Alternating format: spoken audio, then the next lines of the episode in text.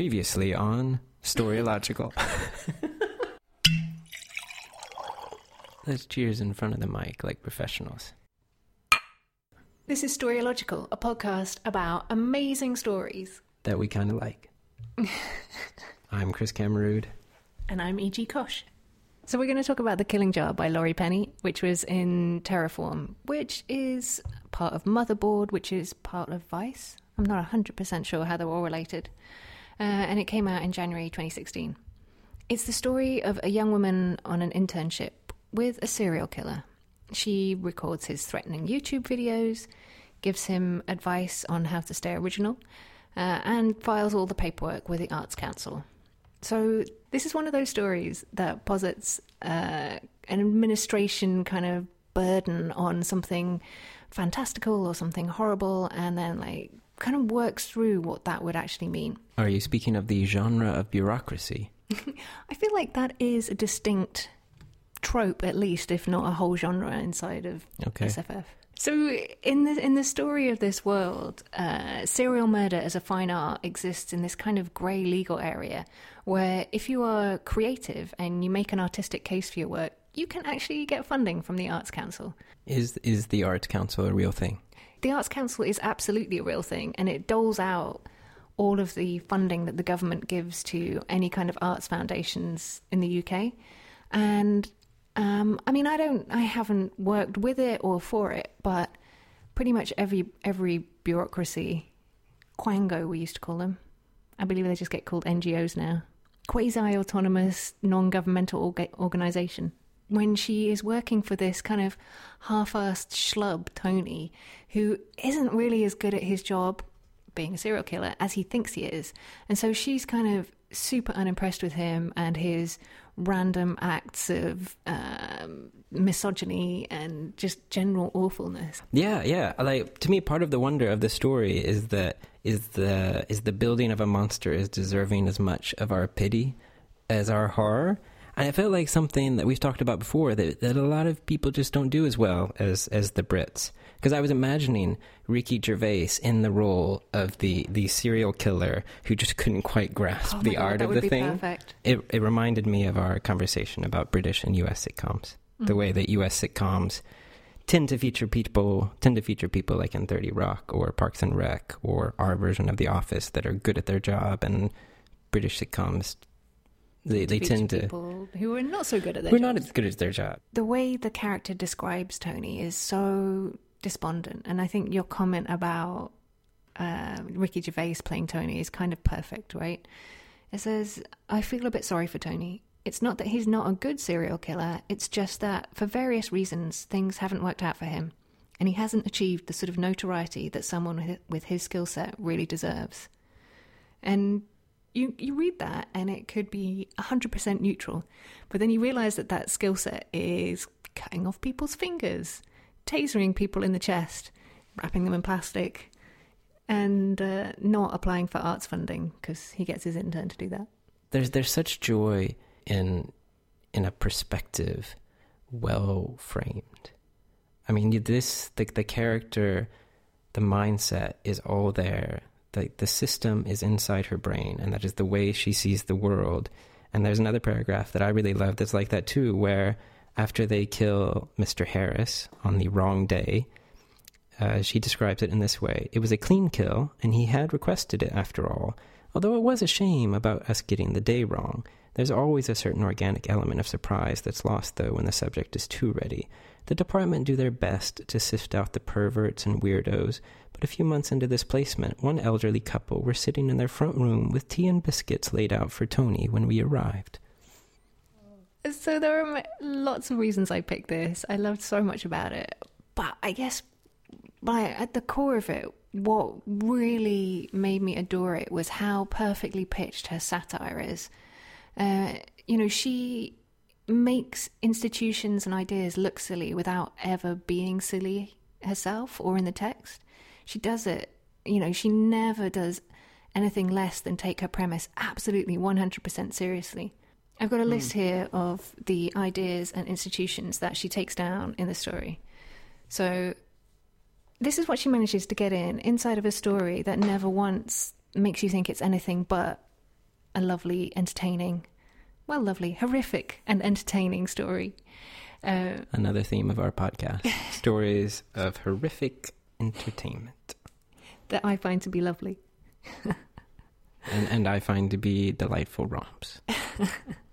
So she spears uh, administration in general and applying for funding from the Arts Council specifically, the true tr- true crime craze, uh, social media, the pervasive desire to be a celebrity, uh, international aid failures, sexism, and RAND. Yeah, it's true. It, it, um, I wrote down uh, one of the things I want to talk about was the bureaucracy and art of murder because I love the the paperwork that seemed particularly onerous for the Brits as opposed to the Americans that apparently had this real entrepreneurial style where they just went out and were like, whatever, I got to kill some people. I'm going to make this awesome. Right? We just make it as easy as buying a gun.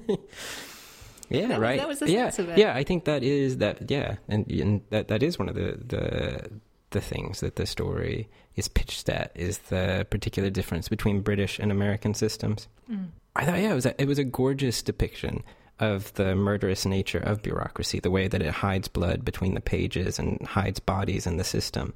There's a line, there's a couple of lines where that particular uh, spearing, the word you use, that Mhm. particular spearing of, of bureaucracy in general really stuck out to me. One was the line where where he, what is the serial killer's name? Tony? Where wh- the the line where Tony says that it's not his problem that the cape, paperwork got mucked up. I almost said the cape work. It's not his problem the cape work got mucked up. That is a different satire. Uh, and her line that she thinks the system ought to just work better, whereas hopefully we the reader reading the story are looking at this thinking, no, no, no, no, no, no. You just you just need a different system. You need a different system other than the one where the Arts Council is funding serial killers. And I love how political that is, right? Mm. And that is absolutely, from the little I know about Laurie Penny and her writing, absolutely what she pushes for all the time. Like, I first came across her when she was writing about the London riots in 2011, and she was the only person who was trying to empathize with the way that uh, the way that people who were writing might be feeling, the reasons that it might be happening. Everybody else was just coming down on it as senseless acts of acts of violence, whereas she was actually trying to say, let's pick this apart. Let's look at some of the reasons that might be causing this. Let's look at the shooting of Mark Duggan. Let's look at uh, the poverty. Let's look at the fact that you know people, a group of two thousand people marched to Parliament and it didn't get in the news, but this is in the news now. So no wonder people are shouting. You know, you're talking about one of the things that was satirizing was the the true crime craze. I thought it was particularly interesting that calling calling people serial murderer or serial murder. Thought it was emphasizing, like she was deliberately emphasizing two of the the big true crime things: the making of a murderer, the show on Netflix, and Serial, the podcast. That while it seems to have kicked off a craze, is just a thing that got popular. Making of a murderer was being done ten years ago. But it was interesting to me because it was also it was aimed at satirizing cop shows as well and other fictional crime shows. So it's not just aimed at true crime; it's aimed at all of the art of crime. And I was it made me think about the difference and the like a show like Luther with a with a hard drinking mini personality disorder detective that is really interesting. Um, Luther and such shows are interested in making art out of crime, and Serial and a lot of the the other so-called true crime things are more interested in it seems like in making art out of the mysteries and not just crime of bureaucracy itself um, which strikes me as a noble goal and and yet often uh, well i mean where it can go wrong is when they get lost in making art out of the i don't know carnival grotesquerie of of crime and murder and that has actually affected people's lives one one of the, the things in her writing that I really love is is the details of the everyday mundane and the fantastic mundane.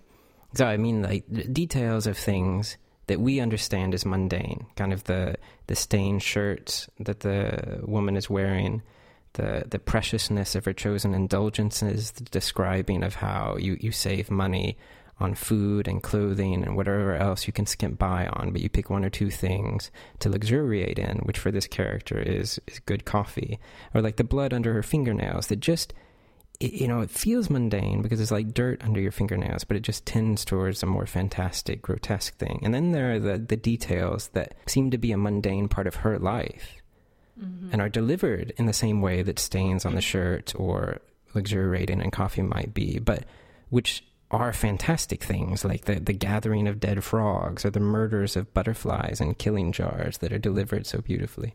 That's exactly one of the quotes that I wanted to talk about because um, she kind of pulls that off in a very beautiful, elegant way. So she wakes up and she says, At first, I think it's some sort of fabric rustling in the wind, but it's butterflies, hundreds of them. They've been pinned to the wall, carefully, still alive, struggling slowly. And that just the kind of the image of the rippling wings across the wall is amazing. Mm. And then, you know, the butterflies is this thing that keeps coming back because her her flatmate Mona um, makes things with them. Oh, because she's a taxidermist, right? Mm-hmm. Uh, and so you have this kind of matter of factness that that Chris was talking about before. He says on Friday, Mona murders a butterfly at the breakfast table. Bam, done. That was one of my favorite scenes, and it was because, though, in that in that moment, in that scene, the description leaps out of the mundane in a way that it doesn't at any other point, and I felt like that was, I felt like that was one of the moments of genius in the story, where she's sort of limning limning the art of murder here, the art and soul of murder in this scene with the killing of a butterfly, rather than in the scene from before with the murder of Mr. Anthony Harris. It's in this scene with the butterfly mm-hmm. that we get a sense that this woman is a true artist of death. Uh, she is a person who Laurie describes as knowing where to cut to let the soul out. And I was like, oh my god, yeah, you have to let you have to know where to cut to let the soul out. So perfect, just mm-hmm. in itself as a line. Also, as a writer, I was just thinking, yes, you got to know how to get the pain out of people. You've got to know where to cut to get the soul out. That's that's what good storytelling is about. And that scene also reminded me of that that thing you and I have talked about a lot in understanding comics about Scott McCloud's theory that the reason why a lot of comics tend to have more cartoonish characters than realistic characters is his belief that a more realistic character a reader tends to see as another person and a more mm. cartoonish character a reader tends to see as themselves. And I thought whether or not that was on Laurie's mind, I, I when I got to the butterfly scene, I was far more invested and moved and kind of horrified with the the joy they took in the death of this beautiful red butterfly yeah. than I was in the death of Mr. Uh, Mr. Harris. Yeah, Mr. Harris. Yeah. And I thought, yeah. I I was so I found it so troubling, in fact, that I was impressed and horrified at the same time because it's it's kind of awful, but it's just a butterfly. But she's making you feel it. I, I wondered what what you made of the ending because absolutely the story is is genius to me, and and I love so much of it. And then when I read the ending, I thought, what what do I make of this? What do I make of this? I you know assumed pretty pretty early that she might kill kill Tony, and at one point I thought, oh, maybe Mona could be a killer. You know, my brain is always working through kind of unconsciously where where an ending might be because it's partly how I, I read. I'm looking for significant things in the text anyway, and that kind of and so that she so that she kills Tony at the end and takes his place. It just it felt inevitable to me, but not particularly surprising. Mm. And and I I wondered what you know what it had cost her to kill Tony, or what it had cost her to go through this story. You know what she had to. Was there anything that this character had to face in themselves? It like it made me think of of Kill Bill. Very different story, but I remember that that final confrontation in Kill Bill is a much different kind of confrontation. And so, what it costs her is learning that she has a child that's still alive and learning that Bill still loves her. And that kind of confrontation isn't going to happen in this story. Mm-hmm. And yet, I still, when I got to the end, I wanted there to have been some something that that cost her that I wanted it to cost her something in some way or force her to look at herself or I want you to tell me what I missed and how you know what's there. For me what it cost her was her principles like her her Mona at the end killing Tony was her accepting that this is the system that we're in and not you know not doing what we said earlier like oh, no we need a, a whole different system but just saying actually fuck that i can do this system better than tony Yeah, yeah, okay. and that, and I see that. I, I think that, that that does work really well, except for my my slight. I, I you know what it is. That does work really well, and maybe the reason why I didn't see it is she did such a good job of showing me a character that was really good and appreciative of killing things. Mm-hmm. That it didn't seem like such a such a leap or a fall for that character to buy into the system. Mm-hmm. But I but I totally I hear what you're saying. You have the so much of the story is pitched subtly and not subtly at a question of of a broken system and a mm-hmm. desire for it to work better. And she's made an art. You know, if you imagine like a government worker that gets really good at their job that involves displacing, you know, millions of people but making the economy work better. That's what this character has done. They've become the perfect bureaucrat. yeah, the yeah, artist. they've become the perfect cog in the perfect machine, and and that is what's so damn terrifying about it because part of the appeal of the way our societies and our structures are set up is they are set up to reward us pursuing those those roles as cogs in the machine. And they they give us the kind of you know tap the lever get your reward thank you very well done.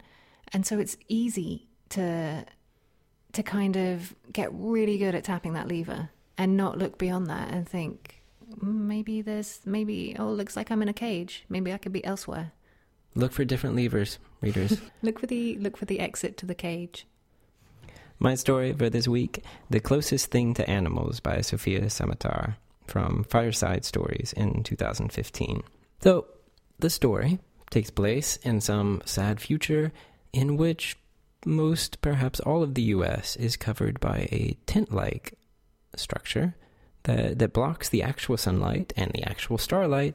No worries, we've set up some sun lamps and we have some kind of strange dribble of lights that roll around the tent at night to kind of be like stars, but not exactly like stars, because if they tried to make the stars look like stars, they wouldn't really look like stars and people would just be more depressed. That is what the study said. It reminded me in that way of George Saunders stories because it was full of, oh, the research says this, and the, you know, our attempts to better ourselves through whatever profession we've cho- chosen are moderately successful at best. and it, it just had that kind of um, wry look at, at the, the structures that we build around ourselves that, that George Saunders does so well. Yeah, I think that is a that is a particular a particular um, a particular tool in the toolbox when you're building a, a fantastical or absurd world that you can examine so well the structures we make around ourselves because you can kind of tear away everything that we've already built in this world and then you know like a kid like just sort of put back together other structures and see how it how it affects things when you build them up again. Um, yeah, yeah. I kind of feel like I don't I don't want to just summarize the story. Like I just want to get into it. How do you feel about that? I'm okay with that Okay. because, you know, whenever I read a Sofia Samatar story, the place that always pulls me in is the word choice, right? Her words are so perfectly chosen. And she can, you just feel like she is in control of every element of it, of the pacing, of the ideas, of the characters. Yeah, And- yeah. Go ahead. Oh yeah, yeah. I, I I've written down some of my favorite collections of words from from the story. Not in not in general in life. Um, she could frown at an empty chip bag for 15 minutes. Wow, that's terrible. Uh, a fresh and sparkling afternoon where childhood is everywhere magically dying. The chip bag thing is the perfect partner to the sentence that I picked out um, because not only can she describe something that is so slow, so meditative, but she can also describe the arc of an entire friendship in one sentence. So the narrator says about her friend, it seemed like she was only working there two weeks before she was quitting and blogging and suing and famous and not my friend anymore. Oh yeah, there's there's a beautiful yearning for friendship in this story. We're gonna come right back to that. Um, there were these uh, few sentences that I really loved, where this story, you know, it exists in this world that we've set up Uh, and then and then the story sort of drifts through drifts through the, the narrator's life as she's she's made a possible new friend, uh, a possible burgeoning artist on the scene, and it sort of details their friendships. And this story, it was it was it was just working and working and working. And then there were these few lines, and I was like, oh yeah, mm-hmm. And here here are those lines. Yeah, I can Okay. see what you're going to read, and I love it. Uh, riding the train home, I just cried and hated. This is such a good world for artists, but it's a terrible world for everybody else. It's terrible to live underneath a quarantine tent with no birds or wind if you can't find a way to make yourself immortal. What's the point of this experience if you can't turn it into something else, some sign? Are you just going to stand there and leak like a broken hourglass? There was so much in this story that was about feeling inadequate and feeling like you don't live up to the hopes that the world had for you, that you had for yourself. And one of the characters calls the narrator, you know, calls her out for being cardboard inside. And I just thought, oh, that is so accurate to those feelings of depression that kind of can wrap themselves around you. And then, in fact, you know, as I read further, I really felt like the tent itself and the quarantine was this was this big metaphor for depression and how it blurs everything in your life. It it makes you unable to really feel or see or connect to people. Exactly. Yeah, you're you're living in a gray world that never turns as bright or as dark as it perhaps should, and that yeah, it's a perfect it's a perfect depiction of a of a certain kind of depression where you're you're kind of going down deeper and deeper into the dark, but you never manage to hit bottom. You never manage to hit a place where you can kind of bounce back from. Uh, which which is another image in the story where inside of convention center they're like let's go on the Disneyland ride the Disneyland ride just being you get in a cart and roll down like a dark hallway and and you're supposed to be excited about a crash but the crash never comes you just roll roll roll deeper and deeper into the dark and you know until the cart just runs out of steam and stops in the dark and that's where you are and that And then your That- stomach keeps going. yeah, Oh, yeah, that your stomach keeps going. Yeah, your stomach keeps going deeper and deeper. It's a to me that that metaphor, yeah, it runs through everything. It runs through the beginning of the story when she's trying to make herself sick and then she finally kind of succeeds in making herself sick. It's right oh. there when when she's feeling bad, she calls her parents so that she can feel worse. It's like she's looking for that bottom and just not finding it. Mm. She's that she's, that looking image for a way to feel something, even if it's awful. You know. Yeah, yeah, you're yeah, she's looking for the brightness or the darkness. It's Mhm. all gray. That yeah, that is that is that feeling. And there's the that other image of of how envy was a baby clutched to her sternum, like Oh. waiting for her body to explode so that it could come out. And then that one other line that that a character Nadia says, you know, that isn't something the narrator says, but Nadia says that she keeps imagining herself as a field going on waiting for winter Mm. you know just just that that moment where the field is just kind of stuck in fall Mm. and it hasn't reached winter it hasn't it hasn't shed itself down to you know from from the language of the story it's like it hasn't it hasn't shed itself down to the kind of essential inessentialness of itself there's a, a wonderful turn here of the idea of inessential where there's a sense that if you live in a world of such grayness Mm. if you live in a world where everything is gone, there are no animals, there are no plants. Mhm. Like everything has to mean something because you're having to reimagine the world for yourself, and that is so much work. And I, I felt like the story really, really it, it hit that feeling that in, in a world where where there's nothing left, there there are only kind of two things. There is there is whatever you make up, and there is whatever you can share with someone else. Mm. In terms of the way it it comes at depression from this beautiful kind of metaphorical place, it made me think of a couple of other stories that deal with depression as well. So the first was Hyperbole and a Half, which is Allie Brosh's amazing webcomic, also uh, a book. Um, and the way she talks about depression and you know, she describes it as feeling nothing. And then it escalates to not only did I not give a fuck, but I wasn't able to give a fuck. And that to me was the exact shade of cardboard that that Sofia describes in this story, right? Yeah. Uh, one thing about the, the the way the story is written. There's this thing in in a lot of stories I love that is in this story, which is where the plot kind of builds more or less linearly, but it feels like it's building like a dream because you're kind of drifting around in the timeline of the character, so that what exists within the story seems to kind of exist across all of the time of of the life of the character, and I love that in part because I think that after absorbing so many stories in my life, it's rare that I can feel like as I read a story that I don't understand where it might go, but I'm still deeply in love with what's happening. And when you build a plot this way, where it's just sort of moving around in someone's life, you, you don't really give the reader the same kind of plot markers mm-hmm. to help them know how it will end. And now some people this does not work for them because they get frustrated because they don't know where we're going or why we're going there. For me, it takes a huge level of trust in the writer. So, you know, this author, I absolutely would, would follow her through 5,000 words to, to figure that out because every paragraph and every sentence is written right, so right. deliciously. Yeah, yeah, not, not only deliciously, it seems to be those, those repeated images mm, might seem like they they come to you after the fact, but they are with you during the fact. if you're if you're if you're looking at, we saw the the film Before Sunrise um, a couple of nights ago, and in the same way, that film is progressing linearly, mm-hmm. but it is entirely a plot built on moment to moment transitions. So while you might know that film is going towards a moment where those two characters are going to have to choose, it's very difficult to understand in the movie because how they're going to get to that choice because you're just existing with them moment exactly, to moment. And they, and they are sharing themselves in this very erratic way that bounces around through their lives, you know, asking specific questions, telling specific stories,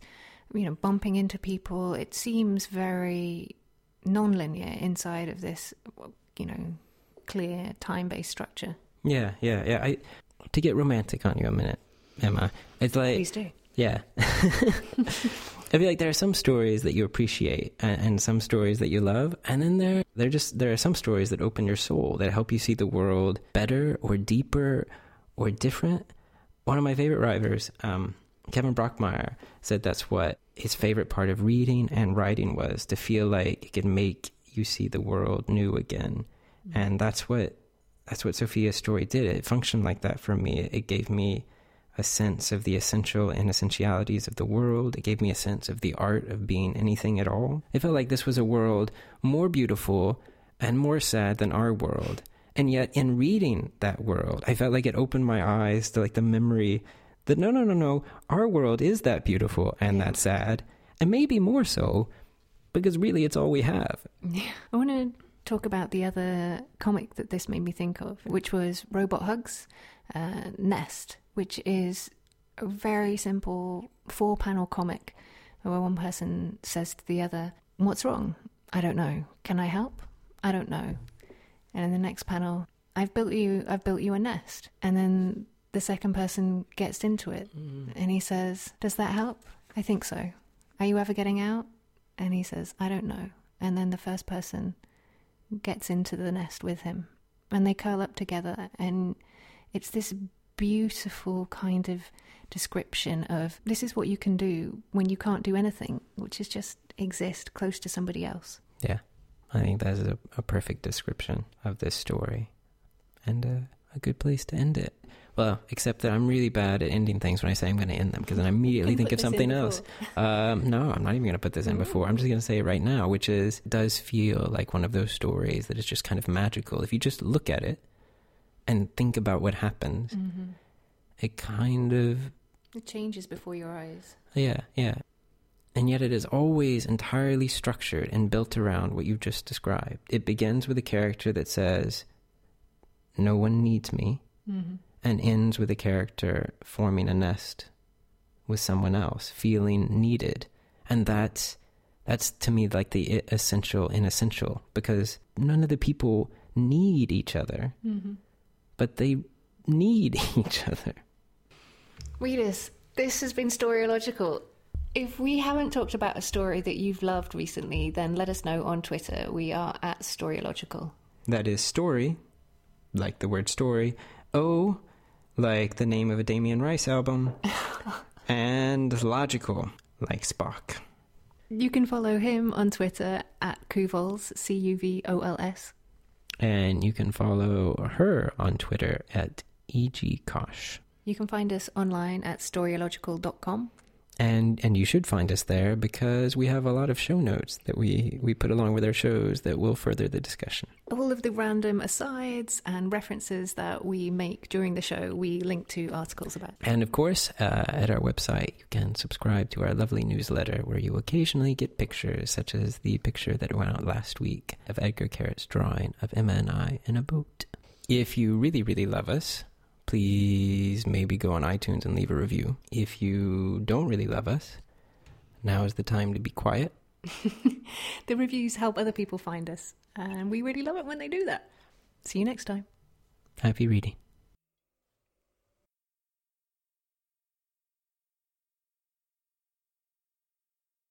Because I have forgot the words and I don't know the rhythm, but I am just keeping on. They are the head and the heart, that is the name of the band, and they just keep on singing the same song.